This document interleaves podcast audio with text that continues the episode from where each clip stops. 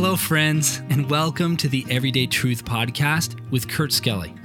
We are here to show that the Bible is relevant to your life every single day. And we're glad you joined us here for the conversation. Right now, we're studying the book of Revelation in a series called The End is the Beginning. Now, let's join Kurt for today's episode. Hello, my friends, and welcome back to today's episode of Everyday Truth. Got my uh, Museum of the Bible mug right there. Would love to have you come to our area one day and visit the Museum of the Bible in Washington, D.C. It is really an incredible museum. They did a great job with it. If you ever go, go to the second and the third floor. You won't be able to see all of it in one day. So do those two floors, and you will be so glad that you did. Revelation chapter 14 uh, we're in verse number, well, we ended uh, last episode in verse number 12, and I want to revisit that for just a moment. So, can we do that? Revelation chapter 14 and verse number 12, uh, where the Bible says, Here is the patience of the saints. So, the, the patience of the saints, um, endurance, steadfastness. Uh, here are they that keep the commandments of God and the faith of Jesus. So remember that one of the of the purposes for the book of Revelation was for John to see some things that must be hereafter, so future things, to write them down so that those of us in the now and now can know about then and derive some measure of information, inspiration, comfort, help, uh, this solidifies our faith in Christ. So you can only imagine uh, what an encouragement these verses would be to people that are living in the tribulation, the tribulation saints. Uh, here is the patience of the saints, uh, the perseverance, the, those that com- keep the commandments of God. Then the Bible says, and the faith of Jesus. So true faith is going to evidence itself in works, right? Faith without works is dead. True faith in Jesus Christ and a love for him is going to indicate someone that keeps the commandments of God. Uh, because the Bible says, This is the love of God, that we keep his commandments. His commandments are not grievous. And true faith is going to persevere. So we see a contrast, don't we? We see a contrast in verses 10 and 11 of those that have rejected God, uh, as symbolized by receiving the mark of the beast, and those that are faithful to God, whose works and perseverance are demonstrating their true faith in Jesus. Now, if you would, look at verse number 13. And I heard a voice from heaven saying unto me, Write, Blessed are the dead which die in the Lord from henceforth Yea, saith the Spirit, that they may rest from their labors, and their works do follow them.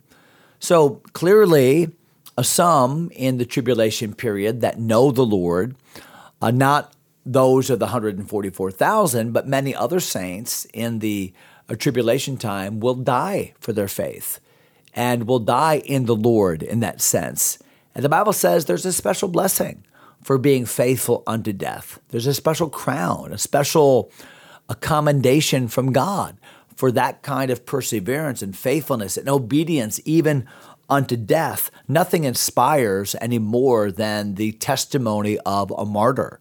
Uh, think about the famous Fox's Book of Martyrs and some of the uh, heinous things that were done to people to help to try to get them to deny their faith, even today, and yet faithful unto the Lord. What a blessed uh, people they are, and that here they are.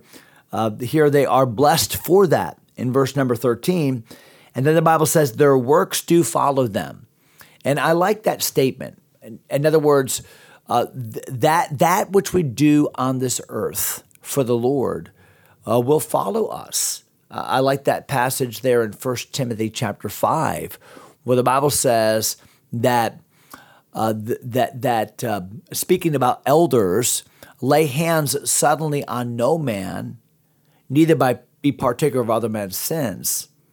Uh, some men, the Bible says, uh, are judged for their works now. I'm not quoting this correctly. And some men, the works follow after. In that sense, it's a negative thing. Uh, uh, in other words, sometimes in, in, this life, people are exposed for their hypocrisy or exposed for their duplicity, and they are shamed in that sense. But the Bible says even those elders which kind of get away with it, people that play the religious game or play religious politics, even in religious positions, the Bible says one day their works will catch up to them in judgment. And what is true negatively is also true positively and that is that these tribulation saints who endured, in some cases unknown, unrecognized, and died a, a death maybe uh, without honor, uh, all by themselves. The Bible says their works do follow them. And uh, the Lord of all the universe is not unrighteous to forget uh, what they have done. So it's a it's a great blessing and helps a saint persevere and continue to obey and be faithful in his faith to the Lord Jesus when he understands that God is the one that's keeping score. Now, if you would, look at verse number 14 because now the scenery changes and we're going to try to get the rest of the chapter in uh, because this is really one big extended thought here in verses 14 through 20. Look at verse 14. And I looked, and behold, a white cloud, and upon the cloud one sat like unto the Son of Man. This has to be the Lord Jesus. Having on his head a golden crown, again, this has to be the Lord Jesus, and for the heart, uh, um, I'm sorry, a golden crown, and in his hand a sharp sickle. So, are you picturing a, a sickle, uh, the old fashioned tool to reap crops, maybe corn or barley or wheat, a sickle. So uh, the Son of Man, gold crown, a sickle for harvesting. So, what is Jesus being sent to harvest with this sharp sickle?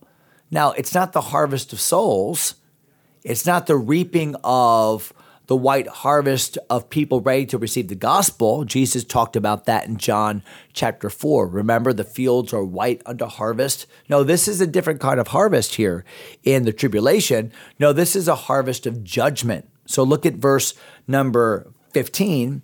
And another angel came out of the temple, crying with a loud voice to him that sat on the cloud. So this angel another angel because, in a sense, Jesus is an angel in this verse, in that he is the, the messenger.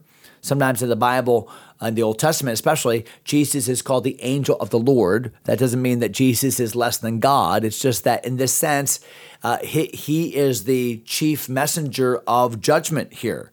And another angel, verse number 15, came out of the temple crying with a loud voice to him that sat on the cloud Thrust in thy sickle and reap, for the time is come for thee to reap, for the harvest of the earth is ripe. So, what does that mean? That means now is the time for judgment. Remember, uh, God the Father has reserved the timing of the Lord's return in His own hand, in His own sovereignty. Remember when the disciples asked the Lord in Acts 1, Hey, is it time for the kingdom? And remember the times and the seasons uh, the Father hath not made known. So here is the message from the Father to the Son. In the economy of God, it is judgment time, it is reaping time, it is Armageddon time.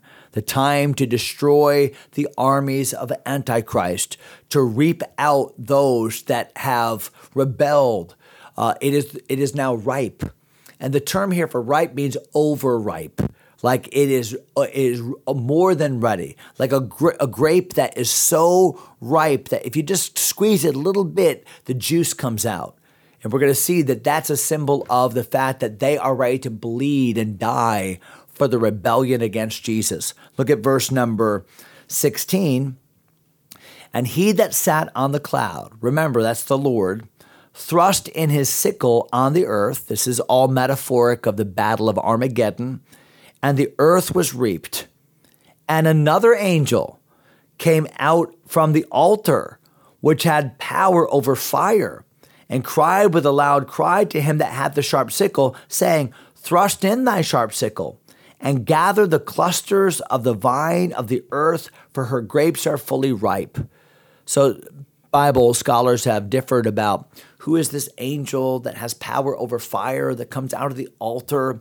Well, remember, we made earlier reference to the fact that uh, the, the, the, the burning of the incense and the, the fire at the altar was the prayers of the saints.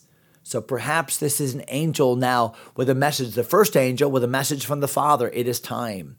And the second angel with a message from the saints, you know, our prayers for vindication and our prayers for God to take vengeance and our prayers for the end of evil have been answered. But whatever the case is, it is Jesus that is winning this battle. Look at verse number 19. And the angel thrust in his sickle unto the earth, and gathered the vine of the earth, and cast it into the great winepress of the wrath of God. This reminds you of a famous song, doesn't it? The battle hymn of the Republic, right? Uh, Mine eyes have seen the glory of the coming of the Lord. He is trampling out the vintage where the grapes of wrath are stored. He has loosed his faithful lightning, fateful lightning with his powerful swift sword or sickle here. His truth is marching on. That that's where that verse comes from. Revelation chapter uh, number 14. Uh, the Bible says in verse 20, and the winepress was trodden without the city and outside of the city of Jerusalem.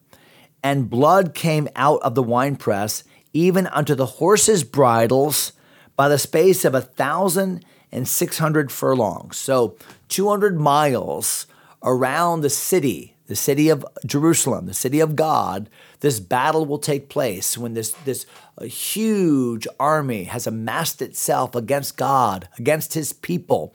And the Bible says, so fierce will be that battle.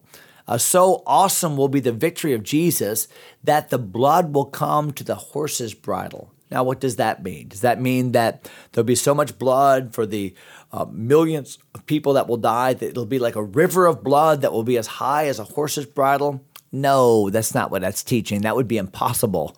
A blood to run like a river that high.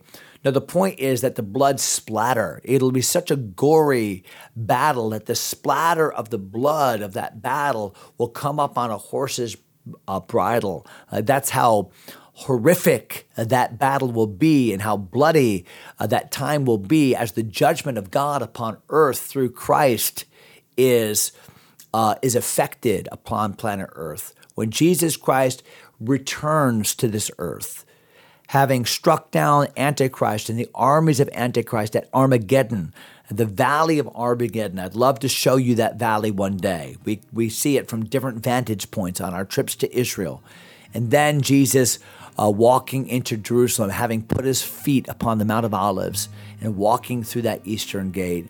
What a day, glorious day that will be. So much more to say about that day and that the coming of the Lord, but we're going to have to wait until uh, next episode. So, next episode, we'll begin chapter number 15. Hope you'll join us for that.